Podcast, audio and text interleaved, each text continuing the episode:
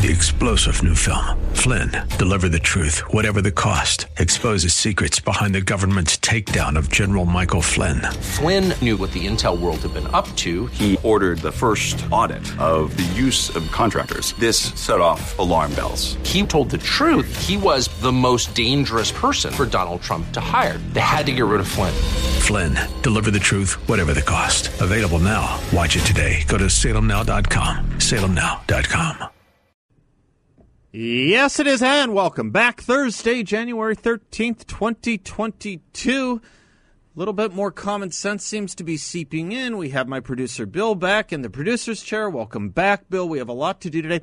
I had a really, I have to tell you, a, uh, a monologue for you. I, all right, whatever. I thought it was really good. I went into a lot of stuff here. I was working on it since last night. And then, of course, the Supreme Court decision came down today and uh, I figured I would ad lib and, and uh, dedicate uh, much of this show to what transpired at the Supreme Court today. So we will have with us our, of course, Robert Jackson constitutional scholar Brett Johnson. Jonathan Tobin will be joining us as well. He had a column in the New York Post a couple of days ago. And uh, Arizona State uh, Attorney General Mark Brnovich will be joining us too. Uh, for those that may not know, by the way, I have to tell you, I um, I usually uh, almost exclusively uh, in the car listen to this station when I'm driving around. I might change it a little bit on a commercial break.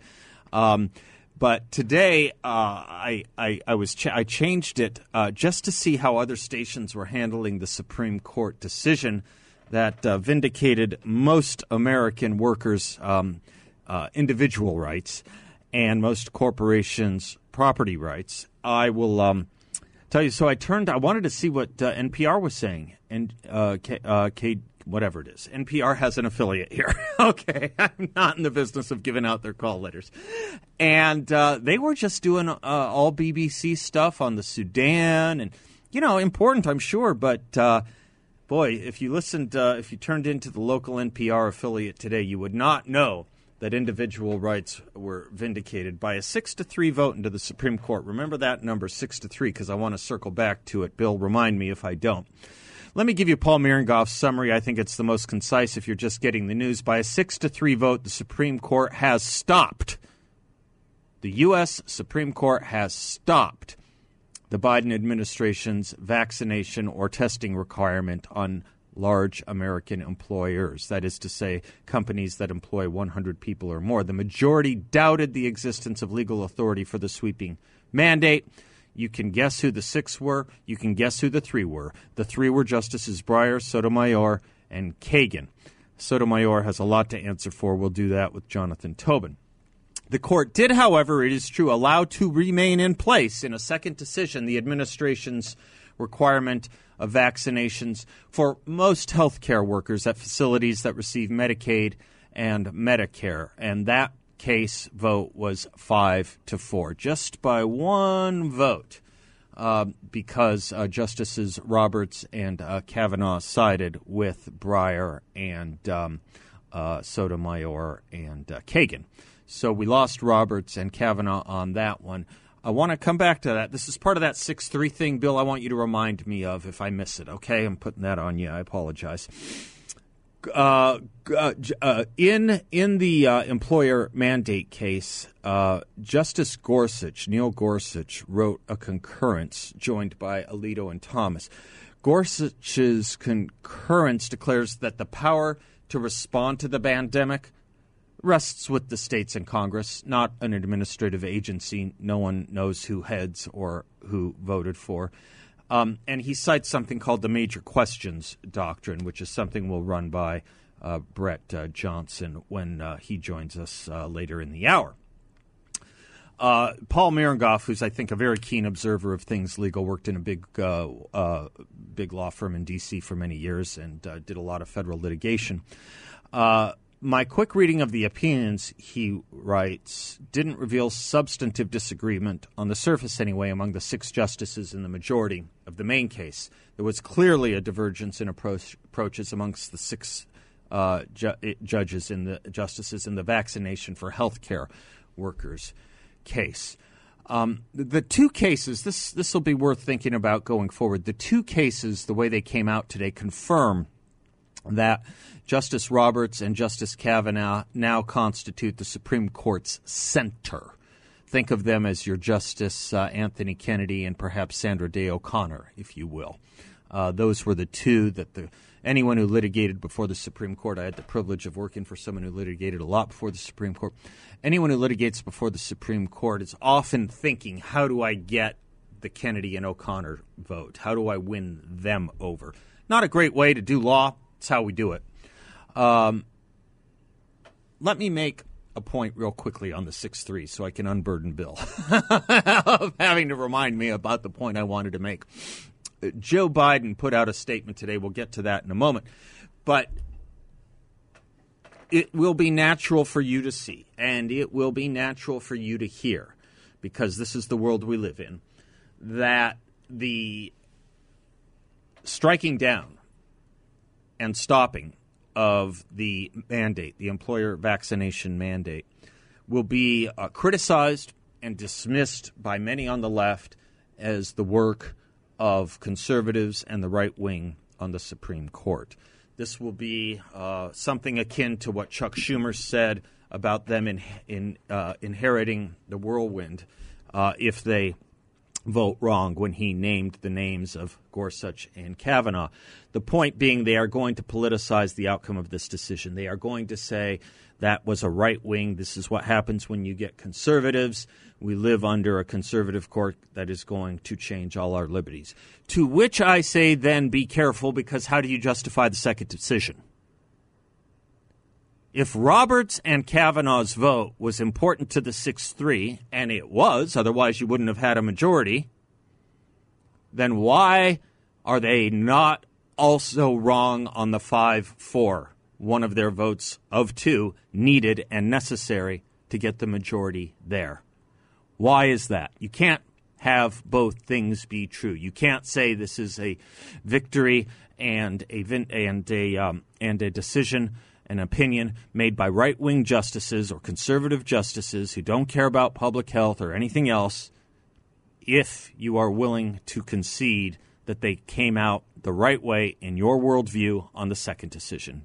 Because the two that were necessary for the majority in the first were also the two that were necessary in the majority for the second. So the liberals better beware. And by the way, while I'm at it, if you want to condemn those conservatives and right wingers who came out and made our life a living virus hell by a vote of six to three, keep in mind those are the same justices, the same ones, at least in John Roberts' case, that kept Obamacare constitutional. So the left had better figure out their talking points here, at least philosophically and morally if they want to condemn this as a right wing decision because there's an awful lot of things that they approve of that got these guys voting for them as well. Kavanaugh, the same when it came to the Planned Parenthood case. So I don't want to hear anything about this is the business and this is the work and this is the uh, this is the um, the receipts being in from right wing uh, presidents and right wing Mitch McConnell or conservative Trump and conservative McConnell or conservative Bush and conservative McConnell. No, you accept the Supreme Court decisions for being valid. And we will see. We will see how many lefties understand this point. I don't know if they will. Today, Joe Biden said in a statement as a result of the court's decision, it is now up to states and individual employers to determine whether to make their workplaces as safe as possible for employees and whether their businesses will be safe for consumers during the pandemic by requiring employees to take the simple and effective step of getting vaccinated. Do that again. As a result of the court's decision, it is now up to states and individual employers to determine whether to make their workplaces as safe as possible for employees. No, it isn't. No, it isn't a result of today's decision. It was a result of all American history up until Joe Biden decided he was going to interfere with the constitutional and legal rights of individuals who just want to go and work so that they can pay their bills. It's not as a result of the Supreme Court's decision. Joe Biden's order was the aberration. We never thought this could be constitutional. No one ever thought this could be constitutional. That's why it had never been done before. Do you understand that point? It had there has never been a national or excuse me, a federally mandated vaccination order from the US government.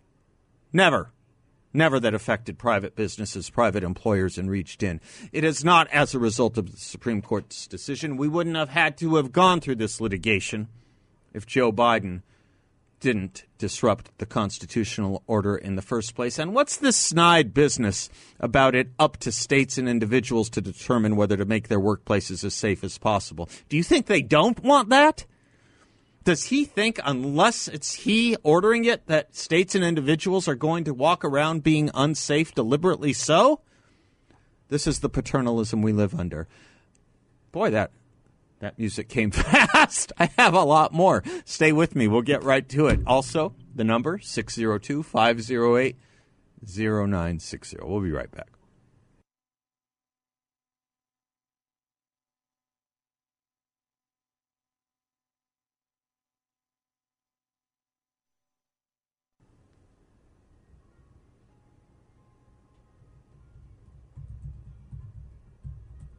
Welcome back to the Seth Leibsohn Show. Let me um, let me just talk to you for a moment, if I can, about the nature of the unconstitutionality of what Joe Biden did. We can go to the language of the Supreme Court, and there's some good language. But let me talk to you about the nature of it for just a moment. You don't hear a lot of talk about this, but it's not only the prog- the problem of progressivism but it's the problem of the administrative state. That was the technical term a few political scientists came up with to describe governance by bureaucracy, governance by the unelected. And perhaps, probably the yes, I think probably the first scholar to uh, fix his eyes on this and uh, has probably written more books on this than any other is uh, John Marini of the uh, Claremont Institute and the University of uh, Nevada, along with his co author uh, Ken Masugi, who is often on this show. interesting side note about those two. Um, they have collaborated on these issues for years, at first starting as assistants to Clarence Thomas when he was the head of the EEOC under Ronald Reagan, the rise of the administrative state. Um, let me do this chronologically um, as uh, best I can with just a few things to keep in mind. And it's the notion that we are governed by, yes, an ever growing bureaucracy and an ever growing government, to be sure. But in and of itself, we can understand that that's a problem. But in and of itself, we have to also understand this is what every thinker at the founding of our country actually worried about. Actually worried about this. You've heard Dennis Prager talk about the smaller the government, the bigger the government, the smaller the man. That this, this, it's a nice formulation, and it has its grounding and its basis not just in our concerns about, you know, the heavy hand of government or you know uh, the all all all omnipotent government. It has its origins in the story of individual liberty and the founding of this country. In Federalist 51, 1787, I guess, yeah, 1787 by James Madison. He writes In a single republic, all the power surrendered by the people is submitted to the administration of a single government, and the usurpations of the government are guarded against by the division of the government into distinct and separate departments, the separation of powers. So many of us think we live in, and the Constitution guarantees that we live in, and the founders told us that we lived in, a constitutional republic under a republican form of government that includes the separation of powers, wherein Congress and the judiciary would keep in check their concerns about an all too powerful executive which bloats, which builds, which grows, and in so doing curtails, constrains, constrains, and stints individual liberties and individual rights. This was not just a concern of Madison's in a one off in Federalist uh, 51. He said much the same in Federalist 47. The accumulation, excuse me, the accumulation of all powers, legislative, executive, and ju- judiciary, in the same hands, whether of one, a few, or many, and whether hereditary, self appointed, or elective, may justly be pronounced the very definition of tyranny, the accumulation of power in the same hands. And a big part of this legis- uh, litigation, a big part of this litigation had to do with whether an agency of the government, in this case OSHA, also known as the Occupational Safety and Health Administration, whether they were given the powers by Congress to do this. They were a creature of Congress. Could they do this? Did Congress give them that power? The answer, of course, was no. That means then that they cannot arrogate unto themselves the power to do anything they want in the absence of congressional approval. You will recall just the other day, I think it was, um, that we who was I talking to? I think it was a listener, caller. I think it was a listener caller about you know how justices in the Supreme Court have viewed these kinds of things. And I took him back to the steel seizure case under Harry Truman, known the case known as uh, Youngstown Sheet and Metal versus Sawyer, Youngstown Tube and Metal versus Sawyer, the Youngstown case, wherein Robert Jackson, after whom Brett Johnson is named, where uh, Robert Jackson spoke about the various uh, limits and legitimacies of power and authority given to the president by Congress. It's where he said that the legitimacy of an order comes through descending authorizations. The most power that is legitimate is when Congress expressly gives the president authority to do something, and he does it. Second are cases in which Congress has been silent, and the president takes authority in the absence of congressional saying the Congress saying yay or nay. Jackson called that a zone of twilight. But then there's the other, which is the president defying congressional authority and congressional orders. And he called that a third category. Um, how did he put it? He put it, I have it here somewhere right. First, when the president acts pursuant to an express or implied act of Congress, his authority is at its maximum, for it includes all that he possesses in his own right plus all that Congress can delegate. Second, when the president acts in absence of either a congressional grant or denial of authority, he can only rely upon his own independent powers, but there is a zone of twilight in which he and Congress may have concurrent authority or in which its distribution is uncertain. In such a circumstance, presidential authority can derive support from con- congressional inertia, indifference, or quiescence. Congress was never given the chance here. Or they were given the chance for two years and never acted on it and never delegated that authority. Zone of twilight leaning towards unconstitutionality. Zone of twilight leaning towards unconstitutionality. President Biden had nearly a year to ask Congress to give him this power. He didn't, and they didn't. Trump before had the power for a year to ask Congress to give him this authority. He didn't, and they didn't. That zone of twilight looks an awful lot more in this instance under Robert Jackson's criteria as leaning more towards the morning for individual rights and less like sundown for individual rights. Perfectly reasonable way to look at it. That's what the Supreme Court did. It wasn't just Madison who was worried about this. There were others, two particularly from another country, who perhaps understand us, as often is the case, better than we understand ourselves. Stay tuned and you'll hear from me on that as well. Be right back.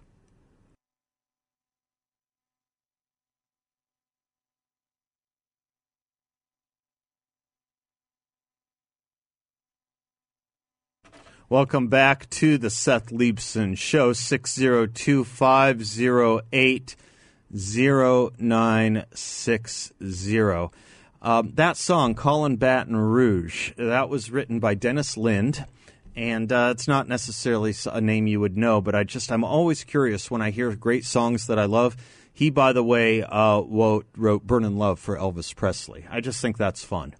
You know, if you find a songwriter who did one song you like, you might want to check out where else they've written and what else they've done. Tina is in Star Valley. Hello, Tina. Greetings, sir. I am thrilled by the decision. Yes. Um, although we're all we're all sad about the healthcare workers, but I'm sure you know this. Uh, that any time a federal dollar touches anything, the Supreme's already ruled that uh, the federal government has jurisdiction, and so the the ho- the uh, hospitals are you know federally linked, and uh, the licenses are federally linked. In fact, I don't know if you know this, but Title 42, Section 666 was called the deadbeat dad law. In, I know. I don't know to be more scared scared of Title 42 or the three sixes. Okay, I know them Well, both. okay, okay. Yeah. obviously somebody's bad joke. Yeah, right. right, That was the right, deadbeat right. dad law that put all the licenses uh, attached to social security numbers. Uh, you know, with the the ostensible good uh, intention of you know collecting child support. But oh well, you know. There You you, know, are. one of the inter- So- thank you for that. You know, one of the interesting things I heard comment on this today, and I need to validate it, but I heard it from a pretty good source. Uh, I think it was Jonathan Turley. I respect his work uh, over at George Washington University, professor of law. He said one of the interesting things about the second decision, uh, the the healthcare worker decision, uh, the one we didn't really love. Um, he said one of the interesting things about that that seemed to move Justice Roberts was that the healthcare industry didn't push back against that order. Well, And if that's Well, true, you know- shame on them, and you know well, they'll get what they deserve. shame on them, but many did. Many people did. Did they and, file you know, briefs? I, he, his point was they didn't Uh, make no, an argument. Yeah, his argument was they Yeah, didn't. I mean, yes, the healthcare Yeah, yeah. frontline workers did, of course, but uh, Yeah. corporations, uh, they were just happy to say, "Govern me, rule me, tell me what to do." Shame on them. yeah, govern govern me harder, Daddy. Yeah, exactly, exactly. Right? Yeah, Um, I got, I got a piece to, today from a, a that could be a, a bumper friend, sticker. oh my gosh, cover. me Yeah. I know. Yeah, oh I think it is. Yeah, yeah. Um, so you, I know, are familiar with the odious Woodrow Wilson Yes. and uh, and his uh, expansion of the presidential, uh, you know, the, the imperial presidency. Yes. And he is quoted as having said that the a president is free, quote, to be as big a man as he can. His capacity will set the limit, and if Congress is be overboard by him, it will be no fault of the makers of the Constitution. It will be from no lack of constitutional powers on its part, but only because the president has the nation behind him, Yeah. and the Congress has not. Yeah. Yeah, Yeah. this was. Uh, I think this was in his textbook, wasn't it? One of his textbooks that he wrote on constitutional government. I, that sounds like it's coming from there. If you want to Yeah. find the beginning of the descent of America from uh, the beginning of the 20th century forward, you start with Woodrow Wilson. It was That's that right. kind of thought. It was his uh, decimation of the in, of the Declaration of Independence, which he said the preamble Mm-hmm. was basically meaningless. It's up for each generation to choose for itself. You know this kind of Right. stuff. Um, and Yeah. of course, he of course is also one who resegregated Washington D.C. and showed KKK Yep. movies in the White House. yeah, I mean this this Yeah. Democratic hero is well a Democratic hero. Oh, a Democrat! Imagine that. Imagine that. Right. Imagine that. Yeah. right. So, uh, you know, this could be the, the you know the beginning of awareness. I mean, my the the guy who wrote this piece that I and I'll see if I can forward it to you because I think you'd like it. Um, this could be the, the beginning of people understanding that the imperial presidency really is uh, not in the Constitution and needs to be limited by people enforcing the Constitution. Look, um, I you know I, hope it's a teachable moment. Um, I hope we can use it as a teachable moment. It feels. I'm going to have Brett Johnson joining us in a few moments so we can return to the politics of this, but it feels a little bit like tides are turning our way. And I'm always cautious, and I always want to issue notes of caution we celebrate just a little too early. Let's take the victory, let's use it as an instruction, not as a checkered flag. We'll be right back.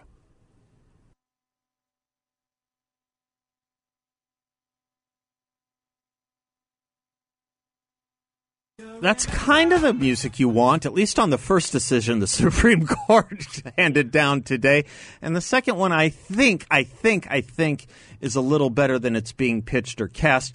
But we go to our Robert Jackson Fellow in Constitutional Studies, Brett W. Johnson, and the law firm of Snell and Wilmer uh, to help us distill this. Uh, repeat performance two days in a row. Uh, we need you, Brett. How are you, sir? Thanks for doing it. Oh, thank you, Seth. And I, I think my brain's about to explode. I feel like I'm getting ready for uh, my own oral argument reading these two briefs. I'm here for you. We're going to make you feel better. This is the Dr. Seth show. Let's not let your brain explode. Vent. What's on your mind, brother? Well, you know, very interesting, and and, and just as a, a repeat for your know, the, the Supreme Court took these cases for oral, oral argument uh, last week. There were two cases. One in regard to the what we call the employer mandate. Mm-hmm. If you had more than 100 employees, um, the, the Biden administration through OSHA was saying that you had to uh, have vaccinations or discharge those employees. The other one, um, also through the Department of Health and Human Services, but actually through what's called the Center for Medical um, services, the CMS, um, Medicaid, Medicare and Medicaid services. Let's put it that way. Mm-hmm. Um, they issued a mandate a few months ago, which was also uh, challenged by the states of Missouri and Louisiana. Arizona was also part of that um, case, which basically said all healthcare workers um, had to get vaccinated. So in the first one, the 100 plus mandate, the, the Supreme Court um, determined that that was not um, a stay was in order because more likely than not, um, the the plaintiffs in that case would would win. And then in the other case, in regard to the healthcare uh, vaccine mandate, um, the court determined that more likely than not, uh, the plaintiffs would lose lose the case. And so, because of that, on a, on a five four ruling, um, that mandate, that vaccine mandate for healthcare workers, will be going forward. The vaccine mandate for uh, employers of 100 employees or more uh, will not be going forward. Both cases, though, will be going back down to the trial court level, and you'll you know have the, the continuing litigation. But quite honestly, if I was uh, counsel on either, the, either of these cases, it's pretty much a done deal. Yeah, that's what I thought too. Pretty much a done deal. Is it fair? This will be crude, uh, a crude question for you, Brett, and thank you for that. But this will be crude.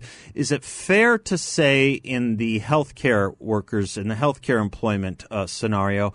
A big part of this had to do with you're kind of tying yourselves to the federal government's funding and they get a little bit more or a lot more say once you accept that when you're going through organizations like Medicare and Medicaid. Mm, absolutely. And we've talked about the case before. It's actually a South Dakota case, which basically said, hey, we don't want to raise our drinking age to 21. We want to leave it at age 18. And then the Department of Transportation said, well, you're not getting freeway money. Um, and, and the courts upheld that and said, listen, if you're taking the Fed's money, you got to take a, you know, you got to listen to what they're saying in relation to that money. Same issue happened on what was called the Solomon Amendment. Right. Very well off universities didn't want recruiters on campus. Right. Well, if you don't want the military recruiters right. on campus, don't take the government's money. So, but it's also a little bit more nuanced yep. than that, Seth, in the sense that um, under the health care mandate, what the court went through is is that the the agency actually checked the boxes right? It, yep. it had done this previously outside of the COVID context. There was a rational basis for it in the sense of healthcare workers um, needing the vaccine so that they can continue to work as well as not make patients sick. And then that was the tie into the money because the government's paying for those patients' health care, and that would just only increase the expense to the government. They also identified the National Guard being called out to help out the hospitals. So they basically went through the factors and determined there was a rational basis for for what the government did in that context. Um, also, just a five four. Whereas on the other side, in regard to the hundred plus mandate, they said this had never been done in history. There was absolutely no tie to Congress, uh, congressional authority in this context, and really um, brought it back to. And actually, you know, once in a while I say this: go go and read. You know, I, I think high school kids and college kids should go and read um, the concurrence here that was done by Gorsuch yeah. and, and the um, the 100 plus mandate because it really gives a good um, explanation of the Constitution and how the role between the federal government, the state government, as well as the branches of government um, have to interact with each other.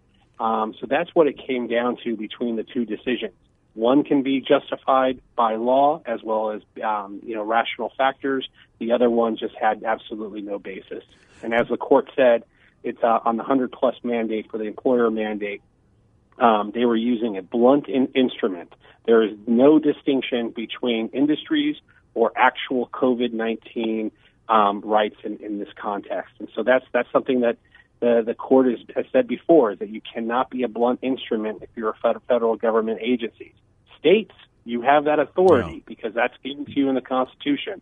But the federal government, you have to be a scalpel. You have to apply something that's actually been given to you as a right under the Constitution or a statute, and they didn't have it here. I remember an old Rehnquist line. I think it was the the state used the blunderbuss instead of the rifle, sort of, sort of, sort of uh, metaphor. Brett, two two other things. Um, I think it was Jonathan Turley who I saw make this point, but if not him, someone on a panel he was with made made the point that in the health care decision, the one that was uh, five four it seemed persuasive to Roberts, Chief Justice Roberts, that the industry itself didn't push back very hard on this. They didn't. It, I don't know if you've picked up on that or if you had a differing view.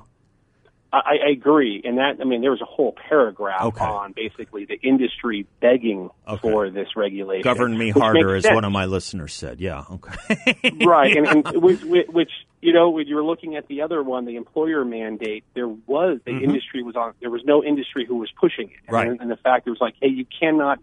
Um, you know, construction workers and construction industry is completely different than the automobile industry and completely different than the healthcare industry, and you just cannot have these blanket um, obligations. And so that was a major distinction too. And it goes to, you know, um, we we sometimes as as people who argue in, in front of the Supreme Court, um, we we look at amicus briefs, those are the friends of the court brief, and determine how impactful are they um, on decisions. And in this case, it definitely uh, showed that the Supreme Court does listen to those who are in the know when making decisions. So I think that was an important factor that you pointed out. One other thing is you like to continually shame me. I used to be a lawyer, and um, I remember back in the day when I was when when I worked. Uh, I never would have been admitted. I never was admitted to, but when I worked for some attorneys that were uh, often in front of the Supreme Court, the, the, the the thing then was they were always saying, "How do we get Kennedy? How do we get O'Connor?" They were always looking for those two. I don't love it, but that's what they were doing. Um, sure. Is it fair to swing say vote. now? Yeah, the swing votes. Is it fair to say now that the, the, that is going to be replaced by Roberts and Kavanaugh? Attorneys are going to think, how do I get Roberts? How do I? Are those the new two moderates or swing votes you have to look for? Yes, definitely okay. the swing votes. And then um, in regard to the conservative majority, if you're trying to play there, you have to look at Justice um, Thomas, and then if you're looking at the liberal votes, you have to look at uh, Justice Breyer. But Breyer, but by remember, Justice Breyer was appointed by a, a Republican president, so um, he, he's a little bit more of the middle of the road. So that if, if you're if you're playing um, those kind of calculations, that's that's what you're definitely looking at. This was so helpful, Brett. Thank you very, very much. Two days in a row. I, let's hope nothing happens tomorrow. Happy to do it. Keep Happy your 344 open on retainer from the Seth Leibsohn show, okay? Brett Johnson from Snell and Wilmer, our Robert Jackson Fellow in Constitutional Studies. Bless you, sir, and thank you. Thank you. We'll talk to you soon. This is funny and coincidental. A darling companion, uh, Johnny and uh, June Carter Cash, that's from Live at San Quentin. Just earlier today, someone was emailing me a video of Johnny Cash live from San Quentin. That was written by John Sebastian, uh, Love, uh, Darling Companion, uh, John Sebastian of uh, Lovin' Spoonful.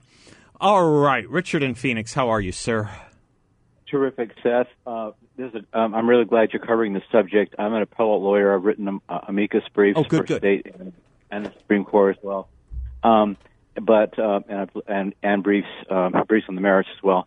The um, the very idea that I haven't seen the decision yet, so I hate talking about it. But the very idea that a justice would say, "I'm going to rule on the absence of an amicus brief from an interest group that wasn't a party before them? Are you freaking kidding? I understand the sentiment very well. Yes, you're, you're making a very good point, Richard. You're making a very, so we, very good point. So, as as appellate lawyers, and uh, certainly if you're going in front of the, the, the high courts, yes, you you try to appeal to the justices' sensibilities or their historical rulings and things of that nature. Yeah, yeah, you get that, but uh, to to um, it's an abnegation of responsibility. It's an abdication exactly. of responsibility. I totally, but but there is a flip side to it. Do you agree with me? There's a flip side for a lot of people that say, "Well, what's the point of an amicus brief?"